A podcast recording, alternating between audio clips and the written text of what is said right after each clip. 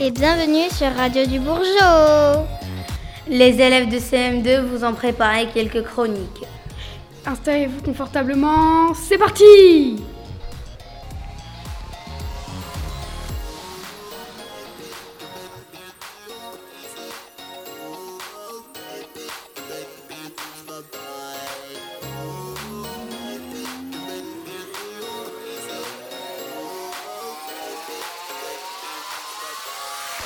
Bonjour à tous, je suis Timothée. Pour les besoins de notre projet, nous avons eu la chance d'interviewer Marion, une étudiante en école de journalisme à Studio École de France à Paris et qui veut devenir animatrice radio.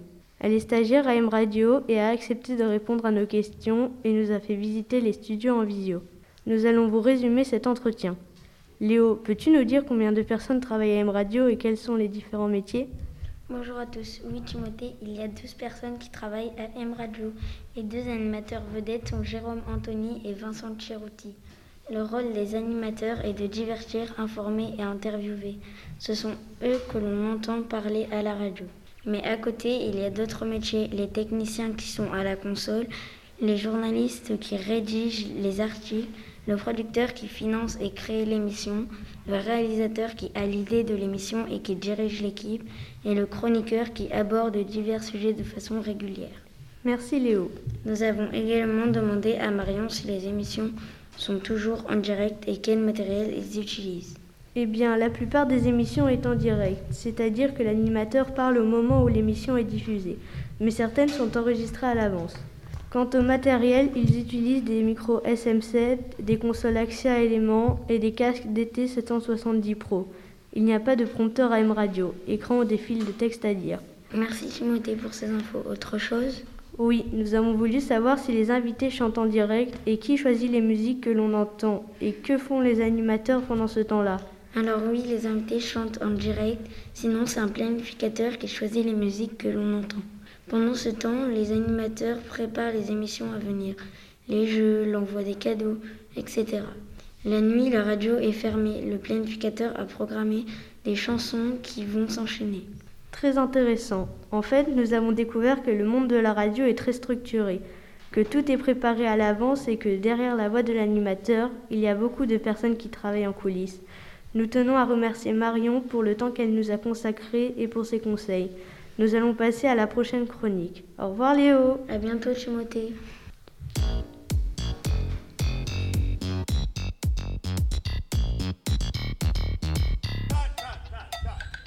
Bonjour chers auditeurs, je m'appelle Sophia. En cette période de Covid où malheureusement on ne peut plus voyager, nous avons eu envie de vous présenter nos coups de cœur à travers le monde.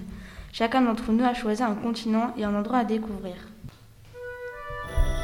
J'ai choisi l'Asie et plus précisément le Japon, avec le sanctuaire d'Asakusa. Il s'agit du plus vieux temple shintoïste de Tokyo, la capitale. Le shinto est un ensemble de croyances très anciennes. Le sanctuaire est dédié à la déesse Kanon qui incarne la compassion. Il a été fondé en 645. Il est très apprécié des habitants et des touristes. L'entrée du sanctuaire est constituée d'un impressionnant portail, le Kaminarimon, porte du tonnerre, auquel est suspendue la lanterne de papier rouge la plus grande du Japon, qui pèse 700 kg. Je rêve de visiter un jour cet endroit magnifique.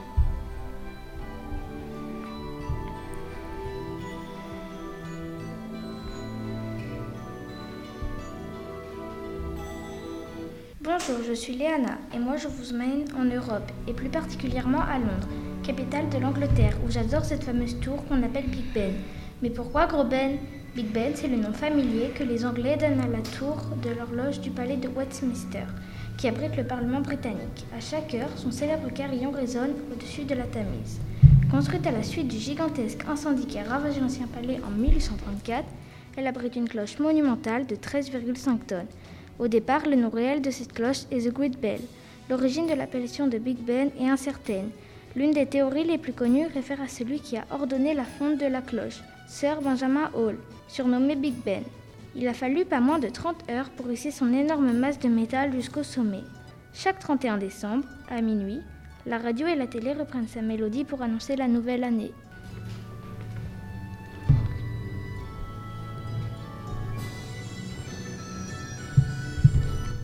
Quant à moi, hier, direction les États-Unis à Los Angeles.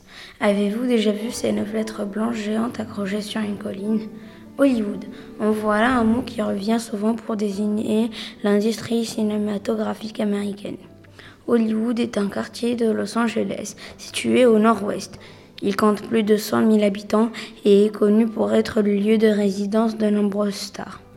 Il s'agit d'un quartier plutôt aisé et très touristique. Littéralement, Hollywood veut dire bois de houx.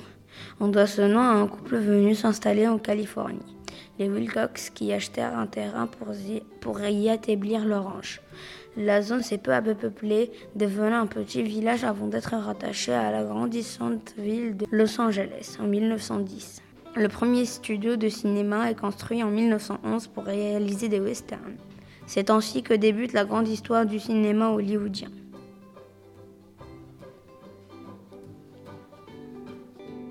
Merci Yed pour toutes ces informations. Je m'appelle Maya et j'ai choisi d'aller très très loin en Australie, dans la ville de Sydney. Quel est ce drôle de bâtiment en forme de voile de bateau ou de coquillage géant? Il s'agit de l'Opéra de Sydney. Avec sa structure arrondie et son million de tuiles en céramique blanche qui font penser aux écailles d'un poisson, ce bâtiment fut un vrai casse-tête à concevoir. Après 16 ans de travaux, ce magnifique monument est devenu l'emblème de l'Australie tout entière. Avec ses mille salles qui abritent plusieurs théâtres et des studios de répétition, il est un centre culturel très dynamique.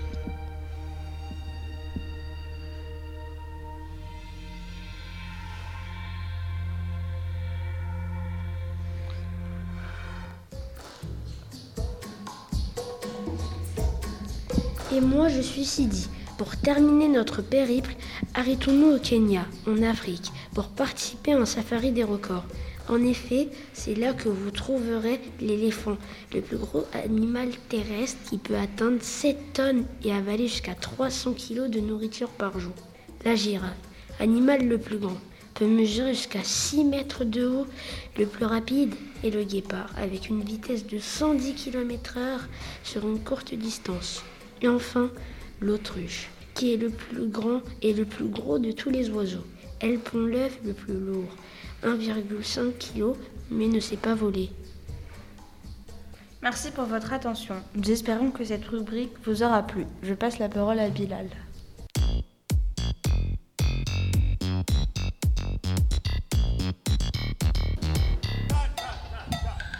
Bonjour, je m'appelle Bilal et avec mes deux camarades, nous allons vous présenter un petit livre documentaire qui a inspiré et aidé les animateurs de la chronique précédente sur les voyages. Il s'intitule Monument célèbre d'Emmanuel Housset, illustré par Vincent Desplanches aux éditions Nathan, collection Les Concentrés. Il s'agit d'un concentré sur 48 monuments du monde parmi les plus remarquables le Machu Picchu, le Taj Mahal, le château de Versailles, etc avec pour chaque lieu des anecdotes, des chiffres et des illustrations. À la fin, une double page avec 10 records. Je laisse la parole à Ethan. Bonjour, j'ai choisi de vous parler du monument le plus inaccessible. Perché sur des pitons rocheux difficilement accessibles, les monastères des météores paraissent suspendus dans le ciel. Ces merveilles de la religion orthodoxe se trouvent dans le nord de la Grèce. Et toi, Clotaire, quel monument t'a impressionné dans le livre? Bonjour, moi j'ai choisi le plus bizarre. Construit dans la ville de Sopot, en Pologne, la maison tendue donne l'impression d'avoir la berlue. Qu'il s'agisse des portes, des fenêtres, des murs, du toit, tout y est de travers. On y trouve un restaurant, des boîtes de nuit, les sièges de la radio Musca FM. À toi, Bilal. Merci, Clotaire. Terminons cette rubrique avec le monument le plus en équilibre. Accroché à la falaise en reposant sur les frêles allumettes de bois, les temples de Qiankong en Chine ont l'air de vouloir s'écrouler à chaque instant. En réalité, ils sont solidement ancrés dans la roche. Voilà, j'espère que grâce à nous, vous aurez envie de lire ce petit documentaire.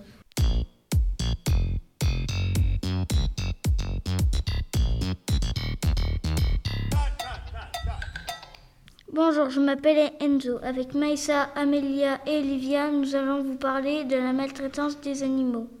Bonjour, je m'appelle Livia. Bonjour, je m'appelle Meissa.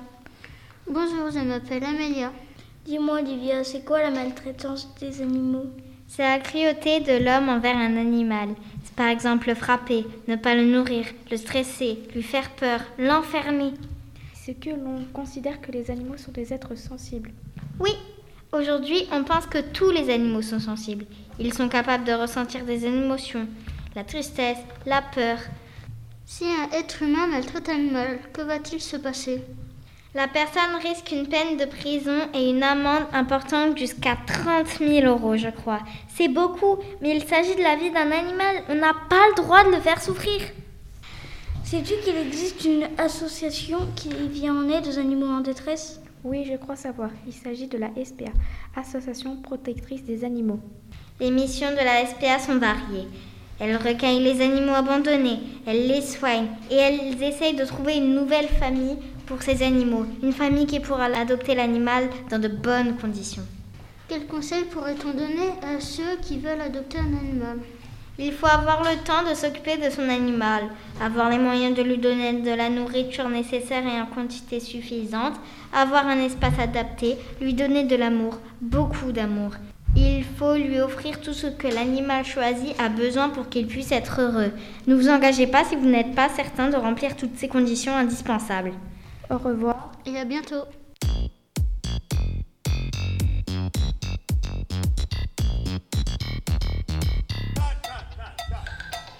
Bonjour, je m'appelle Maëlys et je vous souhaite la bienvenue dans notre émission de radio. Nous allons vous parler de l'effet de la pollution sur la nature avec Léana. Bonjour. Iliana. Bienvenue. Félix. Bonjour. Hugo. Bonjour. Et Soumaya. Bonjour, nous espérons que vous allez bien. Et maintenant, je donne la parole à Iliana. Léana et moi, nous allons parler du réchauffement climatique, un de nos problèmes sur Terre. Léana, sais-tu ce qui fait fondre les glaciers? C'est le réchauffement climatique qui fait fondre les glaciers. L'activité humaine est responsable de la présence de gaz dans l'atmosphère, comme ceux des usines et des voitures. Pourquoi les ours polaires disparaissent-ils? Ils disparaissent à cause du réchauffement climatique et la fonte des glaciers. La banquise disparaît et leur milieu de vie se détruit tellement vite qu'ils n'ont pas le temps de s'habituer. Quels autres animaux sont en voie de disparition? Il y a les otaries ou encore les phoques, les morses, les manchots et les renards arctiques. Il y a-t-il des glaciers en Europe? Oui, ils se situent en France, en Suisse et en Islande. Comment faut-il faire pour arrêter la fonte des glaciers? Pour arrêter la fonte des glaciers, il faut arrêter de rejeter du gaz dans l'atmosphère. Il faut que les hommes respectent la planète en faisant plus attention. L'homme doit changer de comportement, comme utiliser moins de plastique, ne plus utiliser de véhicules polluants. Merci de nous avoir écoutés. On espère que cette rubrique sur le réchauffement climatique vous aura intéressé. Maintenant, je donne la parole à Hugo. À bientôt. L'importance des océans. Il faut savoir que ceux-ci jouent un rôle important pour notre planète. Les océans sont aujourd'hui en danger avec le réchauffement climatique, l'accumulation des déchets, la pollution chimique. Tout ceci menace les êtres vivants qui habitent les mers et les océans de notre planète. Quelles sont les conséquences des déchets dans la mer, Félix? Flottant à la surface, tapissant les fonds marins ou échoués sur les plages, les déchets menacent des écosystèmes aquatiques.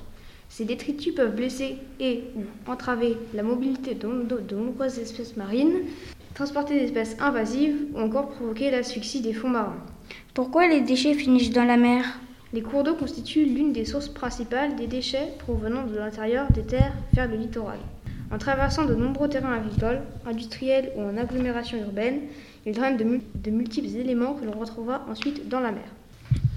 Comment faire pour protéger les animaux marins, Félix? Il faudrait gérer efficacement les déchets en les diminuant et en les jetant dans les endroits prévus à cet effet afin qu'ils ne se retrouvent pas dans la mer. Comment protéger les océans? Voici quelques conseils. Arrêtez de boire de l'eau en bouteille. N'utilisez plus de gobelets, de couverts et pailles en plastique jetables. Jetez vos mégots de, de cigarettes à la poubelle. Consommez des espèces de poissons non menacés. Évitez d'acheter des produits dans des emballages en plastique. N'utilisez plus de sachets en plastique. Participez à une collecte de déchets sur la plage. Informez-vous avant de consommer. Il faut que nous réduisions notre empreinte carbone. Merci Félix pour ces précieux conseils. Au revoir Hugo. Et maintenant, on passe la parole à Soumaya et Maëlys. Merci. Nous avons effectué des recherches sur la déforestation. Nous pensons que c'est un vrai problème pour les animaux, pour l'homme, pour l'environnement. Soumaya, sais-tu pourquoi les hommes détruisent les forêts? Les hommes détruisent les forêts pour cultiver, pour construire de nouvelles routes, pour produire du bois de chauffage, pour fabriquer des meubles. Pourquoi il ne faut pas abattre les arbres? Il ne faut pas abattre les arbres car ils absorbent du CO2. Cela veut dire dioxyde de carbone qui est de l'air toxique. Ensuite, les arbres gèrent de l'oxygène, ce qui nous permet de respirer. J'ai une autre question à te poser. Sais-tu quelle est la plus vaste forêt tropicale? Bien sûr, c'est la forêt amazonienne en Amérique du Sud et c'est aussi la plus menacée par la déforestation. Est-ce que la déforestation menace la biodiversité? Oui, la déforestation entraîne une destruction des habitats naturels menaçant 80% de la biodiversité terrestre. Il s'agit de la faune et la flore abritées par les forêts. Quelles conséquences sur le climat aurait la déforestation? La forêt régule le climat de la Terre. Si la forêt disparaît, le climat va se réchauffer et provoquer des modifications importantes sur tout l'environnement. Merci d'avoir écouté cette rubrique sur la déforestation. N'oubliez pas que la forêt amazonienne est le poumon de notre Terre. Alors arrêtons d'abîmer notre planète. Au revoir. Et maintenant, je laisse la parole au groupe suivant. Bonjour, je m'appelle Jason. Et moi, c'est Sidi. Et moi, William. Aujourd'hui, nous allons parler de jeux vidéo, parce que c'est notre passion. Et nous allons plus particulièrement nous intéresser à Sonic et Mario, les deux personnages les plus emblématiques de Sega et Nintendo. C'est notre camarade William qui va nous départager avec ces questions. Bonjour William. Bonjour les garçons. Commençons d'abord par un peu d'histoire. Savez-vous quel est le premier jeu vidéo inventé? Moi je sais. Il s'agit de Pong sorti en 1972. Bravo Sylvie. Et la première console? Facile, c'est la Mania Fox Odyssey sortie la même année. Et la première console portable est la Game Boy sortie en 1989. Et savez-vous quand est apparu Mario pour la première fois et dans quel jeu? 1980, dans le jeu Donkey Kong. C'est le premier héros humain du jeu vidéo. Avant d'être plombier, il était charpentier. Son nom Mario vient du propriétaire des locaux de Nintendo aux États-Unis. Et son célèbre grenet est dû au pixel, car à l'époque on ne pouvait pas rentrer dans les détails. Merci Célie pour toutes ces informations. Et toi, Jason, peux-tu nous parler de Sonic? La société Sega créé le personnage de Sonic dix ans après Mario, en 1991. C'est un hérisson bleu qui incarne le héros rebelle mais juste et loyal. Ce qu'il sait très bien faire, c'est se déplacer et sauter à une vitesse supersonique. Avec lui, Sega lance un nouveau genre de jeu, les runners. Bravo les garçons, vous êtes à égalité. Grâce à vous, nous, nous connaissons quelques anecdotes sur nos personnages préférés.